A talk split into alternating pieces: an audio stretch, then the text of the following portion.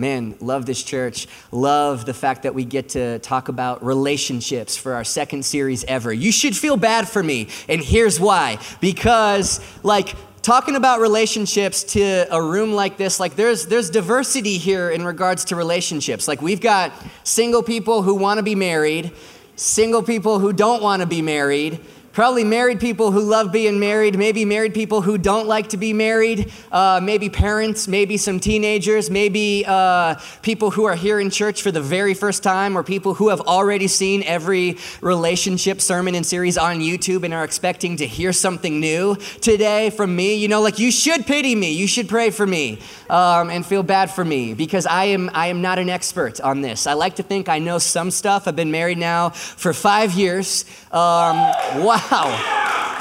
Thank you. 5 years. 5 years.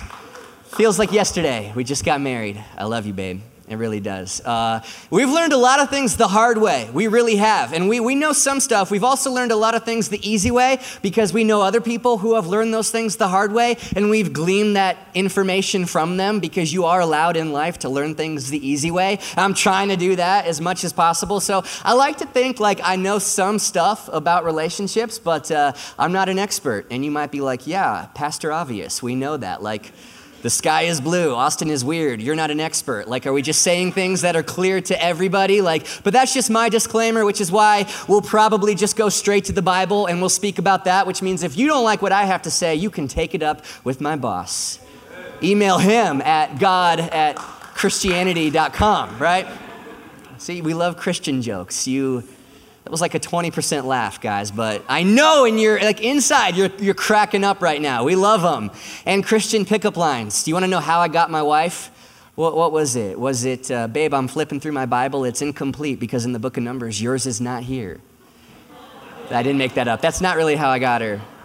I did, however, I was leading a mission trip that she was on, and my mission became just flirting with her. And I feel like that's just good for me to like confess. That was like, on our trip, I'm not focused on God. I'm just focused on her. And he was cool with it. Like we ended up getting married. He who finds a wife finds what is good. That's in the Bible somewhere. Yeah, guys, I'm excited. Mixtape. Does anybody remember mixtapes or burned CDs? Anybody still have a burned CD in their car? CDs in your car? I found this in my car. It was just in my back pocket. We're doing that. Like, oh, how convenient, right? I carry this around with me everywhere, and now I know why. Like, this is, like, the last mixtape or burn CD that I ever made for my wife. And mixtapes are made to move you, right? Like, it's more than just a playlist, right? And mixtapes... Burn CDs, we call them mixtapes. It's like your sneaky little way of tricking your crush into subliminally associating 12 to 18 love songs with you, right? I say 12 to 18 depending on how much space you have on your blank CD and how long the songs are. You remember like having to cut songs when burning it? Like that's so difficult. It's like cutting like kids. It's like they're all special. And like he needs to know like I wear Abercrombie & Fitch. I can't cut LFO, New Kids on the Block, right? He's going to think of me like I need to have Nick Lachey on this or she's not going to know that I'm sensitive, right? Like I can't cut Nelly or she won't know that I have swag, right? But how many know if that's the only way she knows you have swag, you don't have swag, right? And that's right. I'm speaking from experience on that, guys. I have 0% on the swag odometer. But, and I'm confident. I'm getting there. I can say that in front of you now. But like, this is your way. Like, oh, here's a mixtape. I made you this burn CD. Like, put it in your car, in your CD deck, and on the next rainy day, like if you're feeling lonely, just put it in. And now every time that you hear Lifehouse sing about how it's you and me and all of the people, like whatever that means, like next time you hear Colby Callett all bubbly sing about how like it starts in her toes and makes her crinkle her nose, like next time, every time from this point on that Jack Johnson in your 2003 Saturn Vue serenades you about how it's always better when we're together, you will, without even knowing it, you will have no choice but to think about me, and just maybe you'll fall in love with me, or at least text me on your like T9 text me on your razor. Who remembers razors? Praise God. Christian, do you know what a razor is? Do you know what I'm talking about? The cell phone. Like your dad used to make fun of my generation for not knowing like the phone with the spinny thing. I don't even know what it's called, Ed. And now how the tables have turned. I'm doing the same thing to your son right now. Right? Yeah, that's what it's called. I'm now 30. Those were the phones before smartphones, dumb phones. That wasn't that long ago, or maybe it was. I don't know. We're off topic. Mixtapes are more than just playlists. They are made to move you, right? This series is made to move you, to move your vision for love and relationships in your life closer to the vision that God has for you in regards to love and relationships, right? Like made to move you. And this is for all of us, like regardless of who you are or what your story is or where you've been or what your Facebook status is, we are all community beings, right? Designed for community, created to do life with each other, created to follow Jesus with each other, created to know and be known by each other. And we are that way because God is that way and we are made in his image, right? Does that make sense? Are you following me? Cole, can you put up Genesis 1:1? Here we go. God said, first verse in the Bible, it's easy to find. In the beginning, I was going to quote, let there be light. I'm so used to saying that. That's not where we're going. Genesis 1:1, in the beginning, God created the heavens and the earth. So in the beginning, it's just God, right? Just God and nobody else. And this God by himself just starts making stuff, right? And you can fast forward 26 verses to Genesis 1:26, and it says this, God said, let us make mankind in our image, in our likeness. And so you read that, you're like, God, who are you talking to? Because it's just you. And all of a sudden, this God who's by himself is referring to himself as we and us and our, right? And so either God has dual personality disorder like Gollum from Lord of the Rings, or God is a trinity, right? Three separate entities, yet one God, all at the same time, Father, Son, Holy Spirit. It's a crazy concept. Don't think on it too hard or you'll get a headache. I've been there. It's not fun, right? But God, literally, God is within himself a community. Like, you know the TV show, This Is Us? Like, God introduces himself that way. Like, hi, this is us. Not this is me, this is us. The three best friends that anybody could have is truly God. He is a community within himself, and he made us in his image, right? The Imago Dei, the image of God. Male and female, he created them. He created us like him. We are relational because he is relational. We love love because God loves love. He really does. We love Matthew McConaughey and Kate Hudson movies because God, I'm convinced, loves Matthew McConaughey and Kate Hudson movies. Why? Because we have to believe, man, somewhere out there really is a love that is unbreakable. There really is a love that is unstoppable. That's why we'll buy tickets to see the same movie. It's the same, but like I love it. I'm bought in, right? I'll go see the next one. It's the same plot. You know how it's going to end, but you'll go pay to see it because, man, I have to believe that something like this exists, right? I wish I could quote it. I wish I've seen any Matthew McConaughey movies and could quote him. All right. Maybe I can. Who knows what this is from? Andy, you might have gotten it from that. Andy, you did your job. You tried to lose a guy in 10 days, and guess what? You just lost him. That's all I know. No, it's not. No, I didn't, Ben. Why? Because you can't lose something you never had. That's How to Lose a Guy in 10 Days, by the way, and that's towards the end of the movie where you think, surely all is lost, and surely they're not going to end up together, but wouldn't you know, 10 minutes in the movie time later on the Manhattan Bridge, they make up, right? And it's like this crazy good ending. I was actually on the Manhattan Bridge in New York last week with Sean Johnson, our lead pastor of Red Rocks, my boss. We were in an Uber, and I was like, Sean, do you know where we are right now? And I, like, without missing a beat, he was like, like, oh, you mean the bridge where Benjamin Barry and Andy Anderson made up at the end of How to Lose a Guy in 10 Days on the back of Benjamin's motorcycle? Yeah, I know right where we are. And like, he started crying, and I started crying, and our Uber driver came to know Jesus, like, in that moment. Like, it was powerful, man. It really was. It was a moment. But like, man, we have to believe there is unstoppable love out there. Why? Because you were created in the image of a God whose love never fails, right? It's the same thing, like all the movies and like themes of stories and books that we love. Like, I'll give you another one. We love to believe, we have to believe that good triumphs over evil. We have to believe that.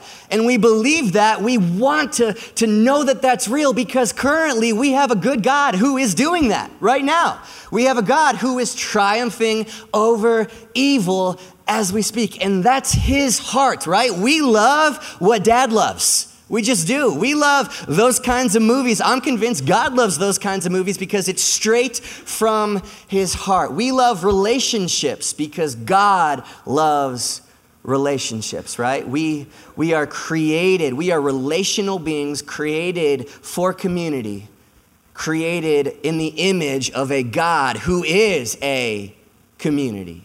A God who is a community. And so that leads me to ask this question right here. If that's true, and it is, then who do you really think has more for you and better for you in terms of love and relationships, right? God or the world? God or the world? Like, we're talking about vision today. I want to challenge us. I want to talk to you about vision, because when you have a vision of like your future, we think about that like all the time. We talk about mission statements and vision. We cast vision in companies and in churches and in organizations, right? But like, what about in individual lives? And what about for you? What about for marriages, right? Like, the Bible says, without vision, people perish. Do we have that, Cole? I think it's Proverbs 18:29, where there is no vision. See, it's like, the people perish. It's in the Bible. I told you. Without vision, the people perish. And I'm like, well, of course they do. Of course they do, because vision of then gives you passion for now, right? Having like a clear destination in mind for then gives you direction in the here and now. Vision gives you something to run after. Vision inspires you to something that is bigger than yourself. And without vision, we don't know where we're going. And we don't know what we're doing if we're not running towards something. Like it says, without vision, people perish. I'm like, man, I wonder, like, without vision, do marriages perish? Do friendships die without vision, right? Do we compromise in life because we don't understand the vision that God has in store for us? This is what Eve did in the garden, right? She traded God's vision for her life. Like, we read Genesis, I read Genesis 3, and I'm like, how do you mess that up, right? Like, Adam and Eve, like, you had everything. Paradise, we're talking an eternal honeymoon, right? And traded it for something so much less. Why? She thought God was holding out on her. That's why. She thought God did not really have her best interests at heart. And I think, hey, I grew up thinking that. I didn't become a Christian until college. Before that, I always knew God was real, but I always thought he was trying to take fun from me. I was like, God, like I'll make peace with you the day sinning is no longer fun, right? Like, if that, we can be honest, like if that day ever comes, because I thought he was the cosmic killjoy up in the sky who just wanted my behavior, right? And wanted to take something from me. I'm here to tell you, like, the whole story of the Bible is this God, like, everything is his in the universe. The world is his and everything in it. And all, like, this whole story is just him trying to give it. creating human beings in his image and then trying to share it and trying to give it. He has nothing to gain by taking anything from you. And that includes in the domain of love and sex and relationships and friendship. Absolutely it does. And if you understand God's vision, you will not trade it for something far less, for the world's vision for you, because the world has a vision for love and relationships for you. The world has patterns, right? And I don't mean to be offensive, but I think we're all here because we understand, like, they're not working for anybody. Like, we trade, like, it didn't work for Eve. It doesn't work for anybody who trades that for this. Like, in fifth grade, I had a Ken Griffey Jr. rookie card. A Ken Griffey Jr. rookie card, went to school, traded it for a Charizard Pokemon card.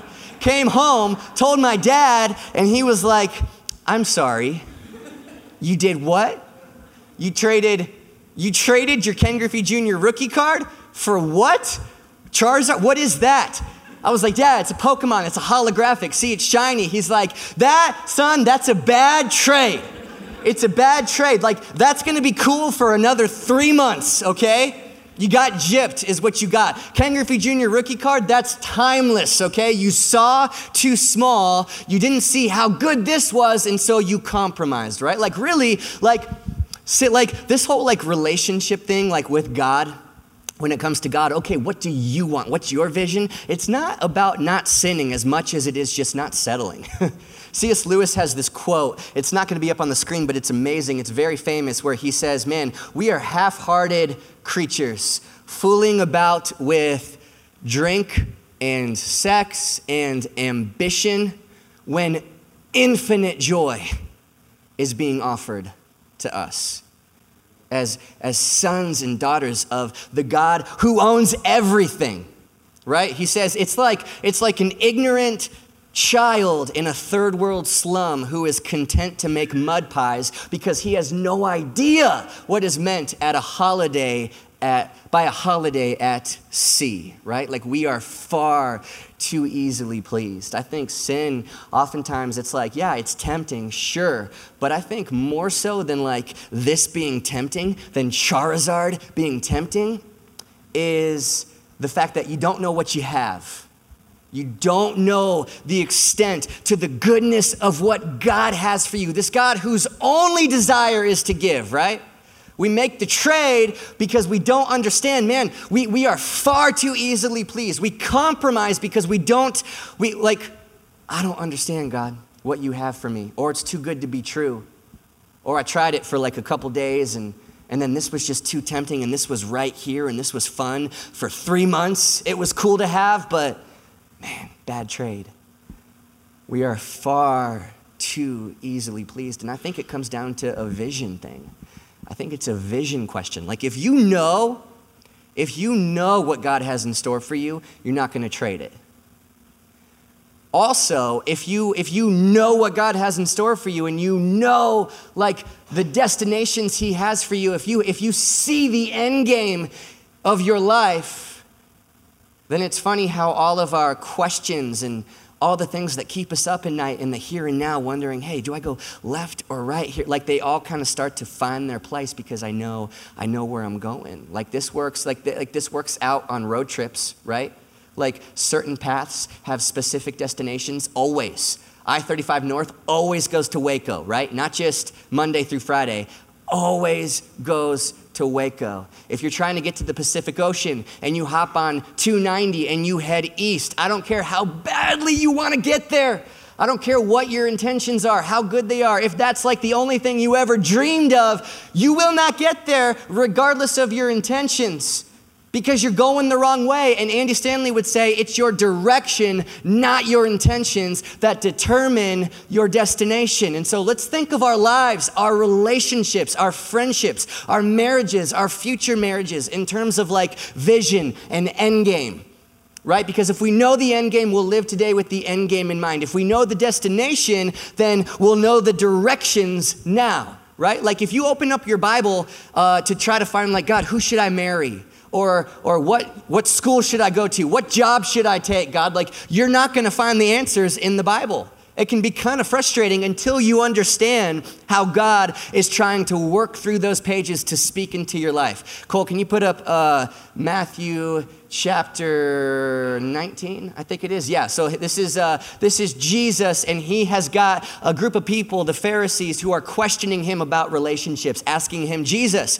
yes or no, right here, left or right here. And Jesus doesn't really give them straight answers. I want you to notice what Jesus does. Let's read it. When Jesus had finished saying these things, he left Galilee and went into the region of Judea to the other side of the Jordan. Large crowds followed him, and he healed them there. Some Pharisees came to him to test him, and they asked, is it lawful for a man to divorce his wife for any and every reason? Next slide.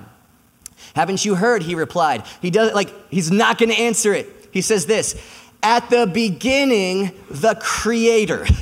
At the beginning, the Creator.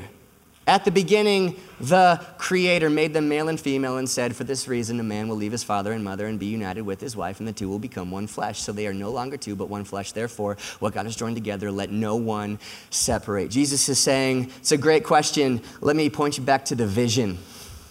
Let me point you back to the end game. He's pointing back to the beginning. In the beginning, this is what God did, but how many know God is outside of time? So the beginning is not a place God used to be. It's a place that he currently is right now while we're having church. The future, the end of all things, is not a place he will be when that comes. It's a place he is right now, just as much as he's here, right? He is outside of time. Another concept, don't think about it too hard because it's too crazy to comprehend. But God is saying, hey, here's the vision. The vision doesn't change. It's the same as it was then, as it is today, as it will always be. Let me take you back. He points them to something bigger, because if you know the destination then, you will be able to determine the direction now, right? If you have vision then, it will give you passion in the here and now. So God, like in the Bible, it's like, well, I don't, it doesn't tell me who do I marry and who do I not, right? He says, hey, let me give you some vision. Let me paint a picture for you of what I have in store for you. And if you can make that everything, then I think all of this left and right, yes or no stuff will kind of start to fall into place, because destination gives direction. In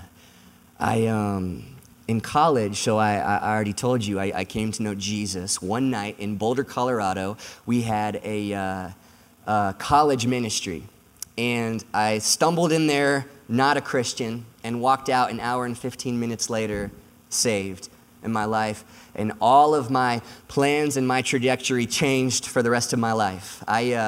I was pre-med in college and had all of these plans, and I like to say God changed them. He ruined all of my plans in the best way ever, And I knew it that night. I also, at the time, I was dating a girl who I thought I was going to marry. Like, it was going well. We were together for about 2 years, but it was not a godly relationship. God was not at the center. God wasn't a part of it at all. And I always say this because it's important, but she's an amazing person, better person than me. It's just that in this moment, my direction changed, because my destination for what I wanted in life and what was now important to me changed. And how many know if one of you's trying to go to the Pacific Ocean and one's trying to go to the Atlantic Ocean, no matter how much you like each other, you cannot travel in the same car. And it's not a character question of who's better and who's worse, who's the Christian and who's not. It's simply just a direction question. I'm trying to go west, you're trying to go east. This is not gonna work. And I knew. You know how like you get saved and first of all, nobody said following Jesus was easy or for the faint of heart. It's amazing and it's rich, but not because it's easy, for so many other reasons. And as soon as you really start following Jesus, there's acts of obedience. There's different things that he's like, okay, you know that? I need you to give me that. You know that part of your life? I need you to change that. You know that? I need you to give me that. And it's not easy. And the very first act of obedience I ever had as a Christian was ending this relationship with my girlfriend. And I knew God was saying, buddy, I've got so much in store for both of you. moving forward, but as long as you're frustrated in the same car, I'm not getting through to either of you. And you need to trust me here. And it's not gonna be easy.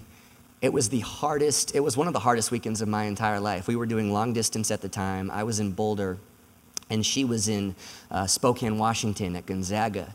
And I was like, man, like, okay, how do I do this in the best way ever? I don't wanna call her and do this. I bought a plane ticket, a one-way ticket to Gonzaga, to Spokane, and I get off the plane, and of course, this weekend, it's just pouring rain. I'm like, God, of course, like, the weather is gonna reflect my heart right now, you know? And it was, man, it was one of the hardest things that I've had to do, and ended that relationship, and it was painful. It was painful from start to finish. And I remember just getting back on the plane, flying back to Colorado. My friend picked me up from the airport, and as we're pulling back into Boulder, I get a text on my phone, and I pull it out, and it's from a guy named Sam. All right, now my wife is also named Sam. I have a lot of important Sams in my life. I'm married to one, and one of them led me to Jesus, okay? The guy who led me to Jesus, that Sam, texted me, and he said, hey, bro, I just met you this past week after church.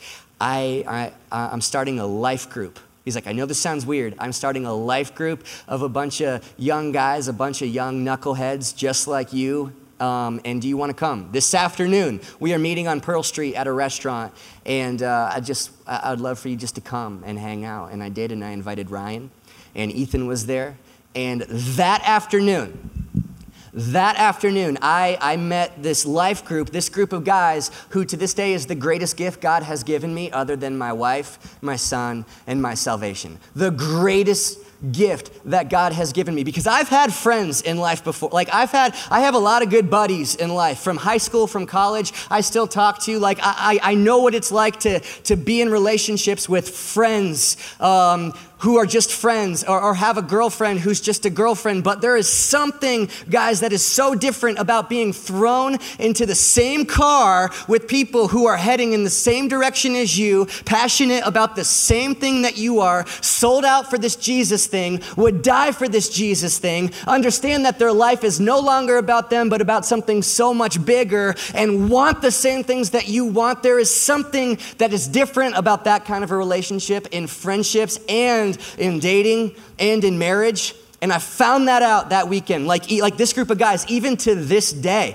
that was 9 years ago. That was the end of 2008, beginning of 2009. And still to this day, if there's some, like if I need to call or text somebody about something important, I call or text one of them. Every fall, we all live in different cities, but every fall we all have a reunion in Southern California, and we meet back up, and we do for hours. We check in and we pray with each other, because there's something different about friends and boyfriends and girlfriends and husbands and wives and every relationship that you could think of. There is something different when you are bonded and united by Jesus Christ. There's something. You were not made to follow Jesus on your own.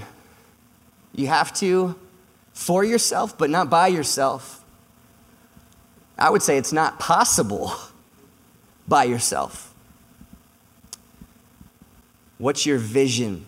Because I promise God only wants to give, but oftentimes his giving is right on the other side of our obedience or our sacrifice. And so I want to ask you and challenge you, okay, what is that for you? And this is a pitch. Absolutely, this is a pitch. We're having life group launch tonight, okay? And maybe for you, it's just going back and signing up, taking a pen and writing your name down on a sheet to sign up for a life group. That's scary. You want to know what's even scarier than that? Actually showing up for a life group, and then having the guts to come back the next week, and then the week after that, and then the week after that, to give God enough time to do something crazy in your life. But when it comes to God's vision for you in regards to love and relationships, this is too good to trade away, and this is too good to let fear decide that you're not going to have it. It's too good for that. Fear's real. It has zero right or authority to make decisions for you.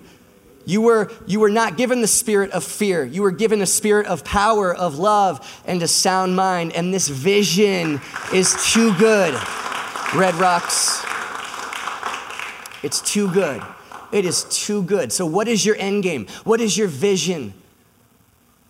Who do you want to be?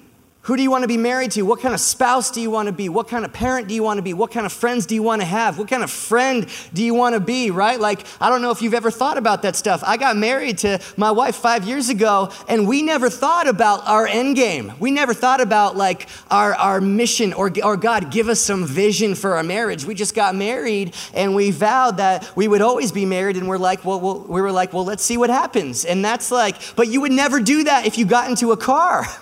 You would never just get into a car and then start driving and see, like, let's figure out where we're gonna go. You have to, it's regardless of how badly you want to get to where you want to go, it's your direction, not your dreams and not your intentions that determine where you get to, and it's your decisions every single day that determine your direction. And so God's been challenging me recently, and just for like week one of this relationship series, because I'm so excited for this series, you guys. I think it's going to be good, but just like following Jesus, it's going to be good, not because it's easy, but because it's real and it's authentic. And we get gritty in this church and talk about real stuff here. And even like next week, we're going to talk about shame, and that's a huge thing for me. A huge part of my story still is. And I bet for a lot of you, it is as well. And just to give you a little teaser trailer for next week, like I really believe, man, and this isn't always true, but I believe there's a lot of times when you're trying to follow Jesus where shame is a bigger problem in your life than even sin is in your life.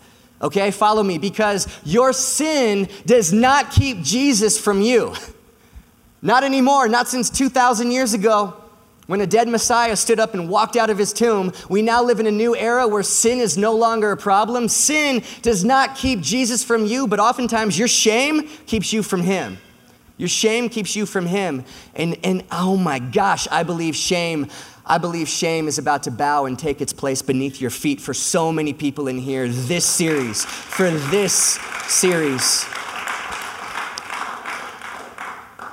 That's then. This week, I want to challenge you to go to God and ask him, God, what is your vision for my life in regards to love and relationships? If you had to paint a destination or an end game for me, what would it be? So I bet you that's a prayer that God would love to respond to. And for some of you, you've had a hard time with relationships, and I get that. And man, you guys can come up. You've had a hard time with relationships, and maybe like you going to God is just for like a week, you venting to him and yelling at him and crying with him, right? And I promise you, I bet you God would love that this week. God's a big boy. He can handle it. Like he's like, I know that's in you anyways.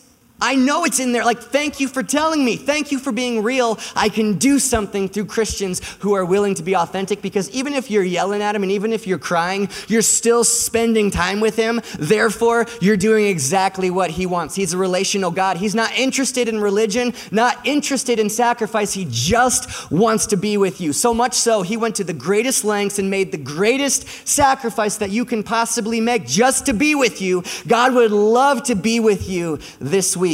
And answer that question, answer that prayer. God, what is your vision for my life in regards to love and relationships? I've never thought about that. I'm like, man, my wife and I, we've never asked that question. We are about to, we're planning on, I just realized, man, we haven't been on a vacation, just me and her, since our honeymoon 5 years ago. And I'm like, hey, even if it's just 3 days or 4 days, we're going to a beach somewhere. I don't care if it's Galveston, Texas. I just want to be sitting on a beach for a little bit. I'm not trying to experience like a new city or immerse myself in a new culture or go on any trips or adventures. I want to sit on the beach. I want to get as tan as I possibly can. And then here's what we're going to do. And this might actually sound pretty nerdy and businessy to you, and maybe not that romantic. I happen to think this is romantic, and like, just go with me. Every single day, we are going to take a little bit of time, just a little bit of time, to talk about and dream up, okay, God, what's our vision for our family, for our marriage? I wonder if without vision, marriages kind of just either perish or just shift into neutral, and before you know it, it's like, where are we going? Where, with my friendships, where are we going? Where am I going? What's my destination? Like, I want to put language to it, you know? Like, I want to be able to come back from that trip and, like, give you, like, a 30-second elevator pitch about the Weckenman family vision. Here's who we are. Here's who we're not. Here's what we value. Here's what we don't. Here's what we believe in. Here's what we don't. And based on our vision and our end game, we will work a little bit less so we can spend more time with family. We will go without this and that so we can be more generous, right? We will go to counseling, and we won't wait until we're in trouble. We'll just go and to counseling all the time because we love it, and we'll say yes to this and that for the same reasons we say no to that and that, because we have an end game in mind of where we're trying to get to, and every day we are on purpose making decisions for how we're going to live now to get there then. A destination gives you direction here. A vision gives you passion in the here and now. Like, even my son, Will, like, one day when I drop him off at elementary school, and hopefully his siblings too, drop them off and be able to say, Will, we're Weckenmans. What does that mean? And have him, like, give me an answer. Like, Dad, it means that we are kind and encouraging and we look for lonely people. That's right, son. Have a great day, right? Like, I want him to know, like, no, I'm a Weckenman. This is who we are. This is what we're about. This is our end game. And today, even at school, I'm living with the end game in mind. Man, I wonder, like, if you could start living with the end game of your life, of your relationships. You can apply this to any part of your life. Like, you're on a financial path, right? On a health path, on relational paths. All of those paths have destinations that they always lead to. So what path are you on right now? What paths are you on, and do they need to change? And I'm telling you, they will change when you get vision for a new end game. It is too good, man, what God has in store, too good to trade away. All he wants to do is give. He's the, like, maybe the engineer of all of this happens to be the expert as well, rather than Hollywood, right? I love Hollywood, but man, mud pie in a slum or a vacation for a year at sea on a Royal Caribbean cruise ship. You'll trade this for this all the time, not because this is so good and always comes through, but because you don't know how good this is. So ask God this week, God, give me vision, give me an end game. Give me a destination, because destinations give directions now, and vision gives passion now. Amen? Is this making sense? Would you guys stand up? God, we love you so much. We love you so much, God. Thank you for my friends who were even obedient to respond to you calling them to church on a Sunday evening, God. You always respond when we're obedient. And I pray that you'd respond right now, even in 15 minutes of worship. I pray for seeds of courage for any of my friends in here who need it this week or specifically tonight to go sign up for a life group. God, I pray just the same way that 9 years ago I have a testimony about the first life group I ever went to. I pray that this would be part of people's testimonies years from now, God. This day, this night, God. We believe you can do immeasurably more than all we could ask or imagine. That applies to relationships as well. So God, inspire us. We love you, and we pray this in the name of Jesus. And everybody said, amen. Amen. You know, I was thinking, we, other than our parents, me and my wife have couples that were like, we want to be like you. Like, when it comes to our vision for what we want to be, you guys are pictures of it. And two of them, Justin and Andy Mata, Ethan's parents, who are our marriage counselors, not because they came to us and were like, hey, can we counsel you guys? But because we forced ourselves into their lives and said, you guys are gonna be our marriage counselors. How does that sound, right? Like, I'm gonna get around you. I'm gonna get around you because you're a picture of the vision that I want. And then it's them, and then Sean Johnson and his wife, Jill. We look at them and we're like, that's who we want to be. Like, your marriage the way you guys are with your kids, like their home, when you walk into it, it's like a sanctuary of peace when you walk into it that anybody experiences when they come over. And that doesn't happen by accident. You don't stumble into your end game. You don't stumble into the right destination without doing it on purpose. And I know, man, that takes cultivating a sanctuary type home. And we look at them like, man, we want to be like you, so we're going to be around you. And right before we moved to Austin, 2 months before we packed a U-Haul and came here, we sold our condo. So we were without a home for 2 months. And I remember sitting in Sean's office, and I told him about it, and he was just trying to be nice, I guarantee it, but he was like, oh, just, if you need it, come live with us. And I said, okay. He was like, what's up? I said, yeah. And we moved in the next week. I'm like, we will be around you. I'm going to surround myself with a picture of what I want to be, what my wife wants to be, what we want to be together. Like, if that's my vision, then I'm gonna fill in the details with the people around me. You know what I'm saying? Does that make sense? Okay, you guys, he wants to speak to you. He wants to speak to you. There's nothing he'd rather do than be with his kids. Even now, for 15 minutes of worship, I believe, if you open your heart and let him in, you will leave different than how you walked in. So let's worship.